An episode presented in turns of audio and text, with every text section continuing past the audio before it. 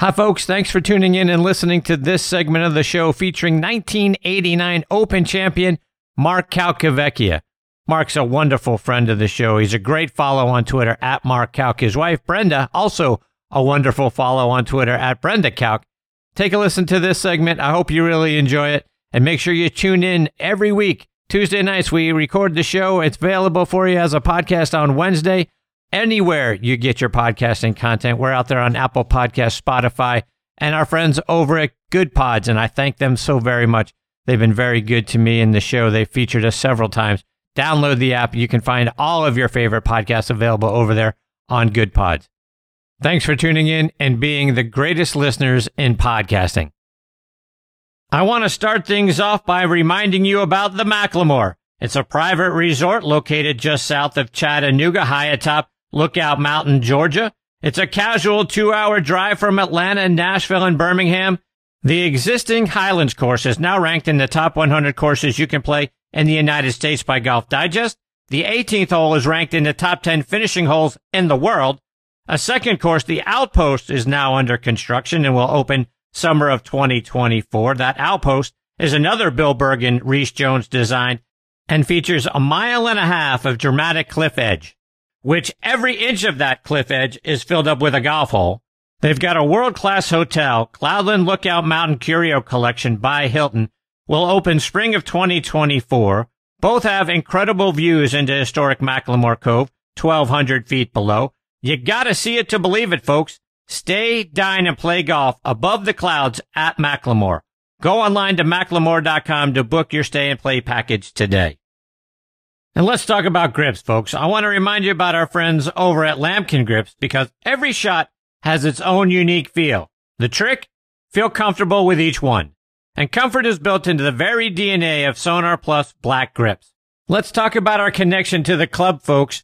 And let's talk about our friends over at Lamkin Grips because every shot has its own unique feel. The trick? Feel comfortable with each one. And comfort is built into the very DNA of Sonar Plus black grips composed of their Genesis material that provides supreme comfort and durability, while their fingerprint technology creates a strong connection and unforgettable touch. The game changes from shot to shot. The feel in your hand shouldn't, though. Lamkin, feel is everything. I also want to remind you about the all new Stealth 2 driver from TaylorMade. If there's one thing we know golfers want from a driver, it's distance. But there's actually two things we all want distance, and let's not forget forgiveness. That's why TaylorMade designed the Stealth 2 driver with even more carbon for even more forgiveness. To learn more about the new Stealth 2 driver from TaylorMade, visit TaylorMadeGolf.com. Okay, now and next on the tee with me is 1989 Open champion Mark Calcavecchia. Let me remind you about Mark's background. He's from Laurel, Nebraska. His family moved to West Palm Beach, Florida when he was 13. He won the Florida High School Golf Championship in 1977, played his college golf at the University of Florida from 1978 to 1980, and was named All SEC in 1979. That season, Mark won the Furman Invitational. He turned pro in 1981, got his first win on the PGA Tour at the 1986 Southwest Golf Classic.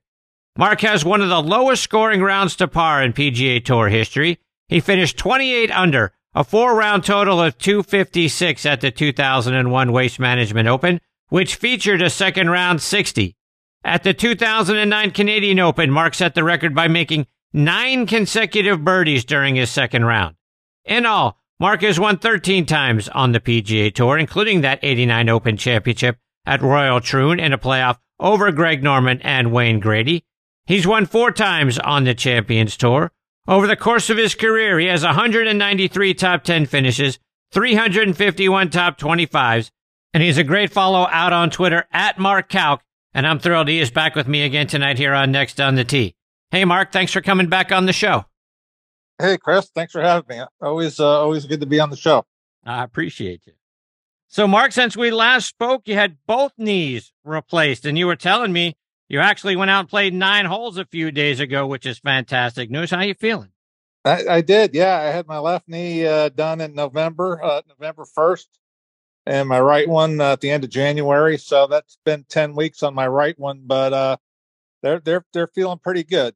Uh, you know, they get stiff and whatnot still, but uh, it doesn't hurt to to hit the golf ball, which is good. I'm starting to walk further and further each day, so I'm just now trying to build up strength in my uh, in my thighs and my calves and whatnot. Uh, so other than that, uh, I hope to uh, get back out and start playing again on the Champions Tour in a few months. Yeah, are you still looking to get out there this summer? When do you think that might be? Yeah, I'm shooting for uh, the Principal Charity Classic in Des Moines, which is one of the tournaments uh, that I've won on, on the Champions Tour.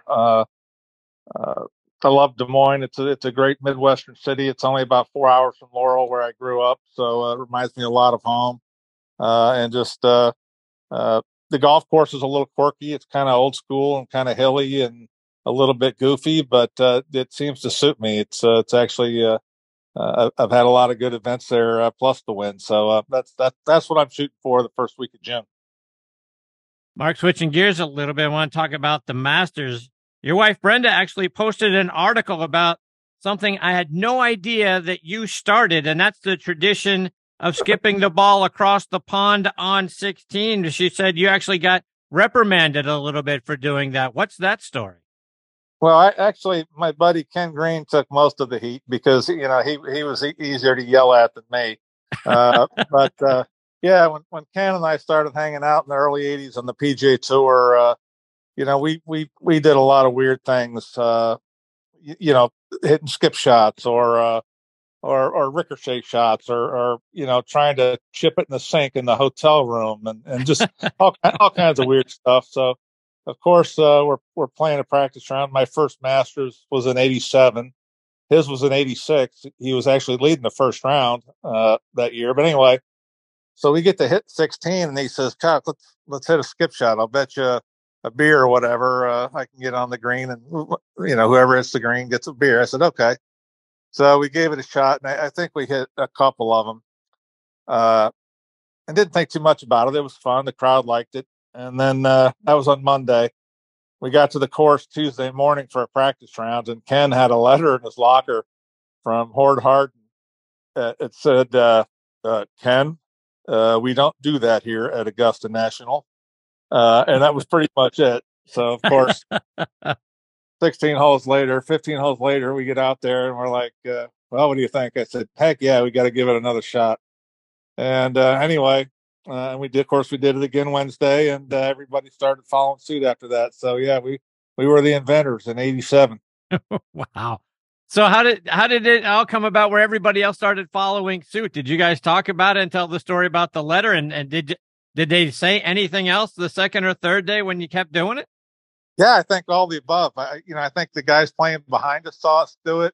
Uh, guys walking down the hill on six saw us doing it, and the crowd was kind of getting into it. And, uh, I think it just kind of kind of caught on as, as time went on. And uh, of course, I think the, the, the news got out that uh, Ken got a letter, and everybody thought that was kind of funny. And uh, the fact that we kept doing it, uh, and then uh, you know after that after that, I think the very next year, of course, we're out there doing it again, and and uh, noticed every single group was hitting skip shots. So that's that was it as a major champion, do you still get invited to go back to the tournament and play in the par three?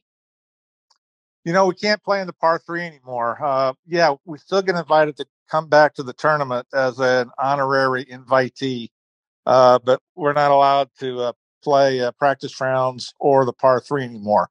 For years, you know, like the past amateur champions like Buddy Alexander and and Buddy Marucci and some of these guys that I mean they'd literally play 36 holes a day, Monday, Tuesday, Wednesday, and play the par three. Uh, I don't know if they kind of overdid it in that sense, but uh, as time went on, uh, I think I think the last year, and I, I actually played. Uh, Craig Stadler played his last Masters when his son Kevin was in the Masters, and we were there that year. And uh, uh, played a played a pro, uh, played a practice round with those two guys, and I think that was the last year, whatever year that was, that uh, they allowed you to play the par three and uh, and play a practice round. When you played in the par three, did you ever play really well and then accidentally on purpose hit one in the water, get yourself DQ'd because you didn't want to have to deal with the curse? No, actually, I completely choked and hit it in the water. I, I was in a playoff with Nick Price and uh, and I just kind of fanned a wedge. With the playoff was on uh, started on number eight, and I wanted that trophy pretty bad, and uh, I just kind of whiffed a wedge right in the pond, and and that was it. So uh, hit another one, hit it on the green. He hit it in, in, there pretty close, and they just shook his hand and said congrats, and walked walked back up the clubhouse. Didn't even walk down to the green. So yeah, I was a little bit bummed out, but I, I was I was definitely trying to win that thing. As you mentioned, 87 being your first Masters, you finished tied for 17th that year, which is pretty solid for your first time at, at a Masters tournament.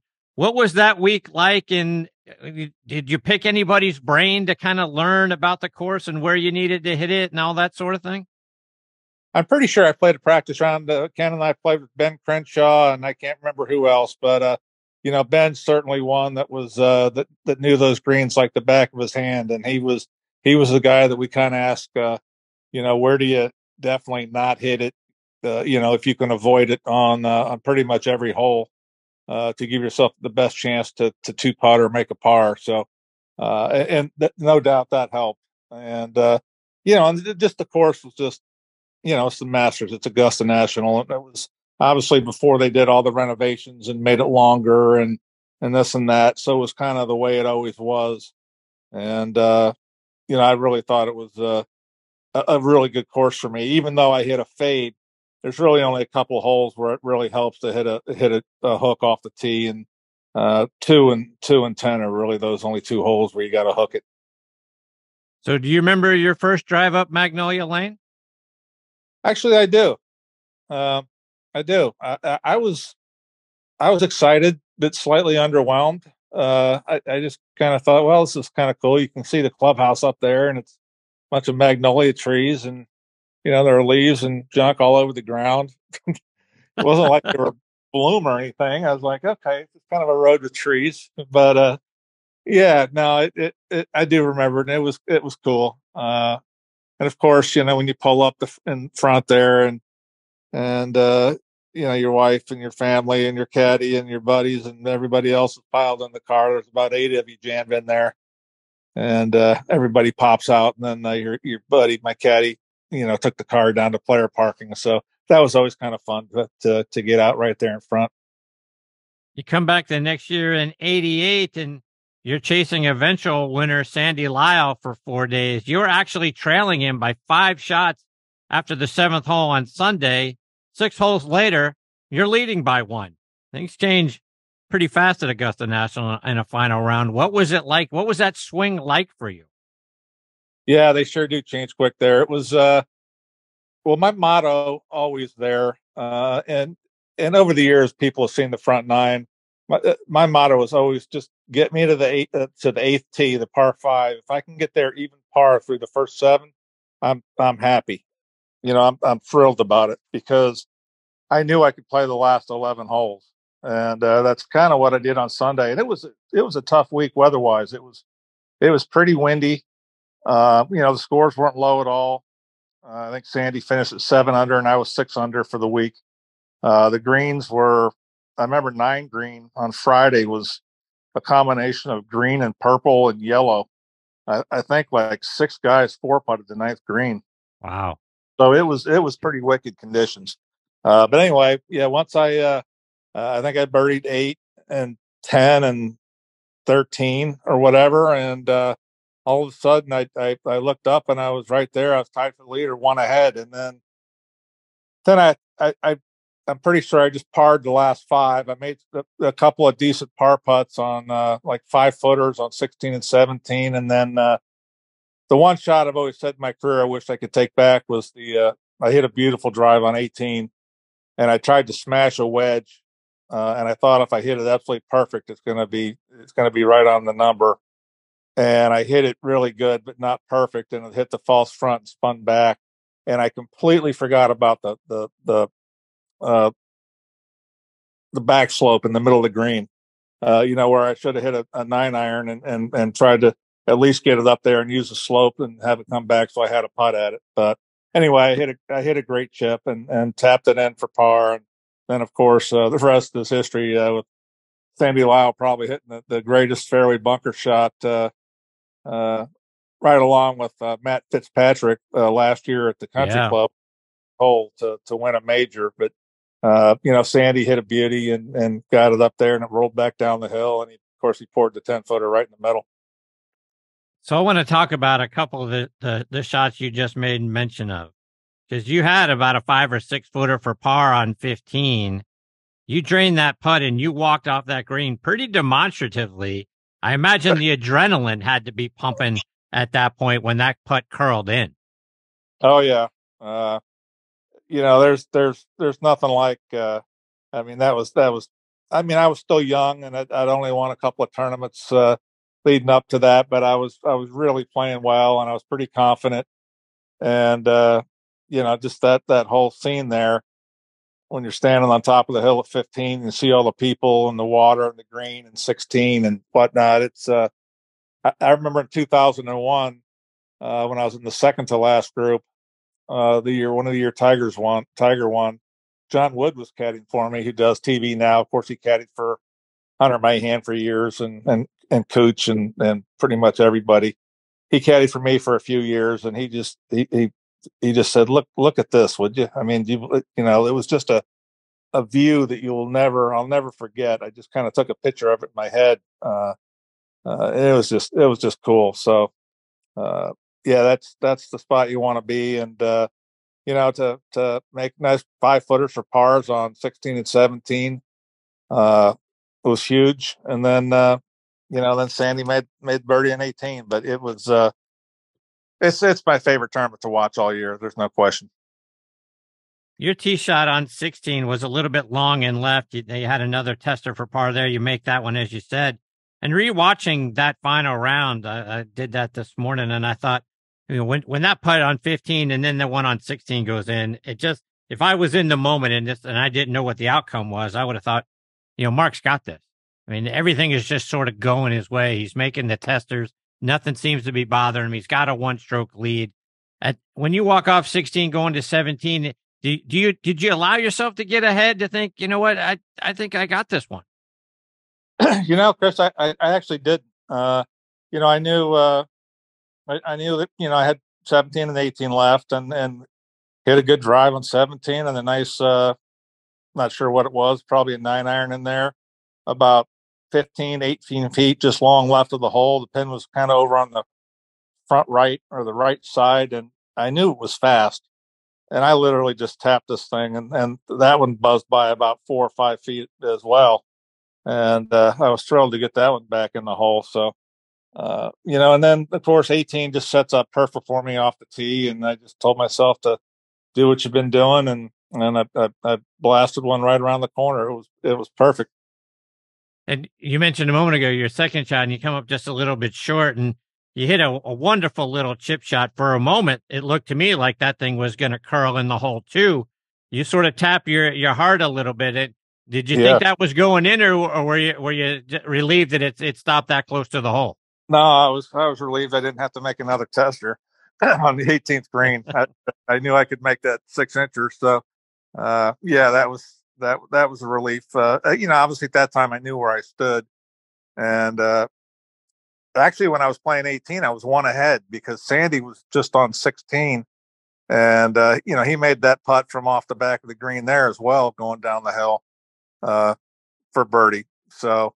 Uh, and then and then by the time I got done, signed my card, uh, they rushed me into the Butler cabin over there, just left at 10T, and said Sandy just uh, hit his uh, tee shot on 18 in the fairway bunker, fairly close to the lip.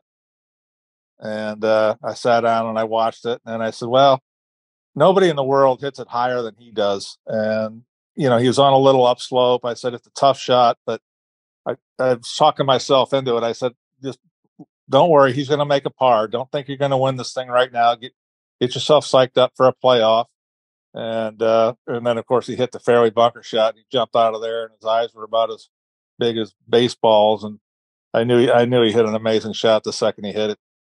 Did you? I, well, I mean, obviously, you know the the talk on the broadcast was could he get it over the lip and and all of that sort of thing. And then and when he hit it, I, I, I didn't necessarily think that this ball was going to end up right near the hole, and, and obviously, like like you say, the rest is history, and he did. Um, but I, I got to imagine you were thinking we're, we're going to be in a playoff here. There's nothing worse than a playoff. And then when he hit that shot, brutal. Yeah, you know, and it, it, it his ball actually stopped on the on the on the second tier there for about three seconds, uh, and then it started trickling back down. It it, it could have stayed there, hit a ball mark or something. so we had to roll back down the hill. But uh, yeah, once it started moving, then I, I just I told everybody in Butler cabin, no, he's he's going to make this. He's he's such a good putter, and uh, you know his putt. I've I've watched it a hundred times at least.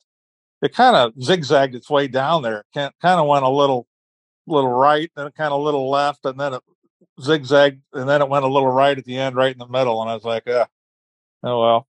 And you know, and then the press. I remember being in the press room afterwards, and even though I was disappointed, uh, I what I said was uh, I said, well, you know, obviously I'm disappointed, but you got to give Sandy Lyle 100% credit. He buried the last hole to win the Masters, and uh, I said, this is only my second Masters. I'm going to have about 20 more chances to win this thing, and uh, I said I, I was pretty sure I'd get a green jacket one day. Of course, I never did, but that was my attitude at the time. That uh, I just gave him full credit and was looking forward to coming back next year and hopefully winning it uh, the next year. We know you finished second, obviously, that year. But last week we learned that you finished second again to some guy who's on the Today Show. You apparently lost in a playoff to that guy. I can't believe I've never heard about that. What's that story?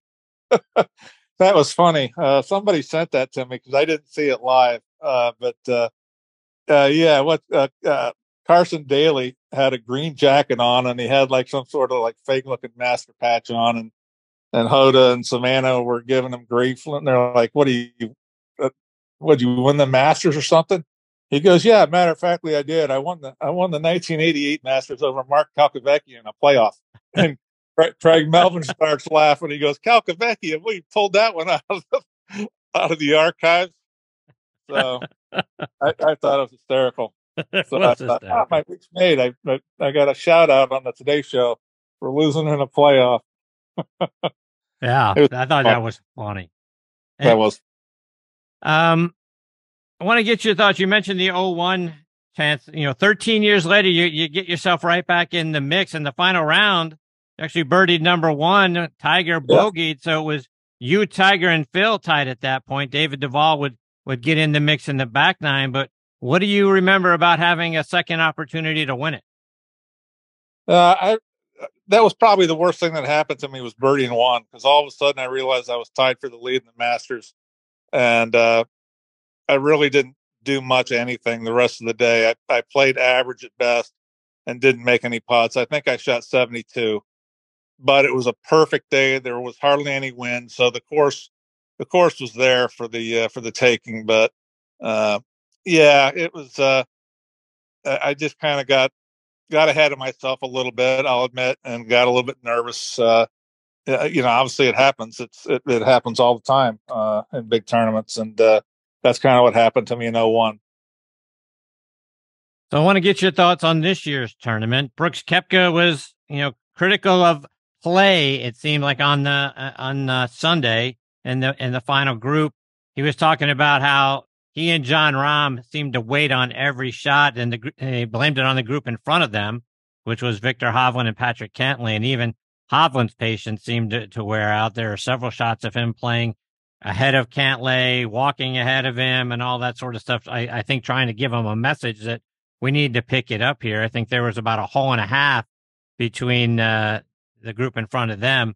Talk about you know in a major tournament like that how much does slow play and getting on your nerves play into your ability to play well and stay focused?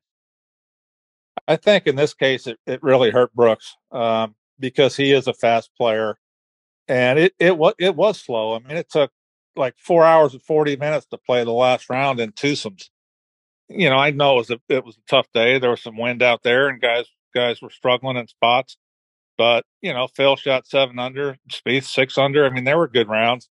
Um, but yeah, Patrick Cantlay slow, but uh, I saw a scanned across the golf channel today, and he was being interviewed over in Hilton Head, and said, you know, we fell behind a little bit, but then we we waited on our second shots on 15, and we waited on our second shots on 18. So at the end of the day, you know, they they didn't finish behind, but it, it is frustrating when you're uh, you're anxious number one and, and you're ready to pull the trigger and you're looking at the guy standing out there for two or three minutes trying to figure out what club to hit and uh, uh, it, it, it's it's hard and I, I, I do think that bothered uh, bothered Brooks quite a bit. Did you ever, uh, without naming names, if you don't want to, I mean, did you ever have to deal with guys in front of you, slow play? You know, start to think about, hey, where's where's a tournament official? Where's where's somebody that can get in these guys' ear to to pick this up because it looks like we're headed for a five or six hour round here. Yeah, it's it's definitely bothered me at times uh, throughout my career. There's no doubt, being uh, that I'm a, very fast player.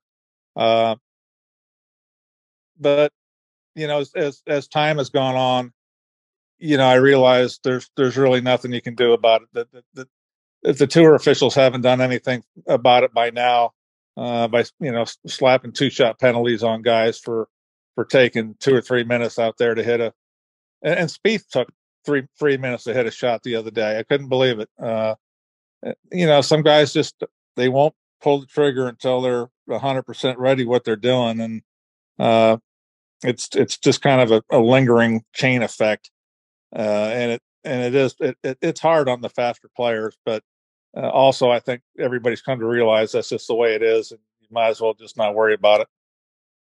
So that stuff aside, what did you think about what you saw from Jon Rahm over the last you know thirty so or so holes on uh, on Sunday? I, I, thought going into Sunday for sure that Brooks would win, uh, based on the way he played. Even the, the the, the seven holes in the horrible weather on Sunday uh, or Saturday morning, rather, uh, before it got canceled. Uh, but then I also realized that uh, once you know, he missed his putt when they came back and resumed Sunday morning, and Rahm made his. The four shot lead was down to two. You know, but then Brooks kind of hung in there. He was always kept his two or three shot lead the whole day, and and you know had a two shot lead going into the last round. But uh, that three wood that he hit out in the middle of the ninth fairway on on one was was shocking, uh, and it didn't hit a tree to get over there. It just it just took off over there uh, it was just dead left, and I thought, oh no, that's not that's not a good sign. Even though he made a par, and you know, and actually Rahm made a, a, a slippery little ten footer there for par uh, to stay two back. So, uh, and then Rahm made that downhill uh, left to righter slippery putt on three for birdie to get with one in one. And I knew at that point it was gonna, it was you know, Koepka wasn't going to win by many if he did win, and uh, as as the round went on, it just looked like he was a little bit uneasy, and uh, it just never looked like Rahm was going to uh, was going to falter, especially on the back nine. Uh, you know, I just didn't think Jon was going to uh, make any bogeys, and he did. Mean, he played great. Mark, the LIV players seemed to be welcomed back nicely. Phil got lots of cheers. Brooks and Rory talked in their press conferences earlier in the week about seeing each other frequently. They practice down in the same area there in Jupiter. Could the whole notion of a rift between the players be, as some guy said, all media driven? Because things seem to go just fine. No, I, I knew I knew things would go over uh, very smoothly. You know, and evidently Phil didn't say hardly anything at the past champions dinner, and and, and a few guys might have been a little more quiet than usual. Uh, I also noticed uh, Phil got zero TV coverage the first two rounds, even though he was four under par. Uh, you know, they never mentioned Patrick Reed uh, until they had to, so it was it was a little weird. But as far as the uh, the guys getting along and mingling, I mean, no, I, I wasn't worried about anything going going on there at all. You know, they uh, and I had no problem with those guys playing on the LIV tour and and uh, taking the taking the money and and I think guys in the PGA Tour are happy happy they're still there. Uh, so what it didn't surprise me at all that everything went went really smoothly. Mark, uh, before I let you go, you've uh, done such a great job over the years of you know being one one of the fan favorites out on the, both the regular tour and then out on the Champions Tour. Um, just as as you wind down your playing career? How much longer do you want to play, and and how much have the fans buoyed you over the years? I got a few boos here and there. Not uh, buoy. I mean, like, like buoy as in raised you up or made you feel oh. made you feel good about you. Well, I did get a few boos too, but uh, no, that the, the, fans have always been great to me. Uh, you know, there were times that I acted like an idiot, and I, I realized that, and I shouldn't have. But obviously, as I've gotten older and mellowed, and uh, really enjoyed playing on the Champions Tour, uh, you know, I hope to play a couple more years. Um, I, I, my knees are getting healthy, my back feels good, so hopefully, uh, uh, I can kind of get back into contention and have a chance to win another tournament out on the Champions Tour. But I've also noticed without you know, I've only played nine holes in seven months. Uh, the longer you go without playing, the harder it is to come back. Uh, and you know, I've had a few days where I, I could have sworn I was going to go to the course and, and, said, I said, ah, screw it. I'm going to watch Netflix or something, you know? So, uh, but no, I've always appreciated the fans and, uh, uh, a lot of nice things that people say about me on Twitter and in social media. So it's, it's, it's greatly appreciated.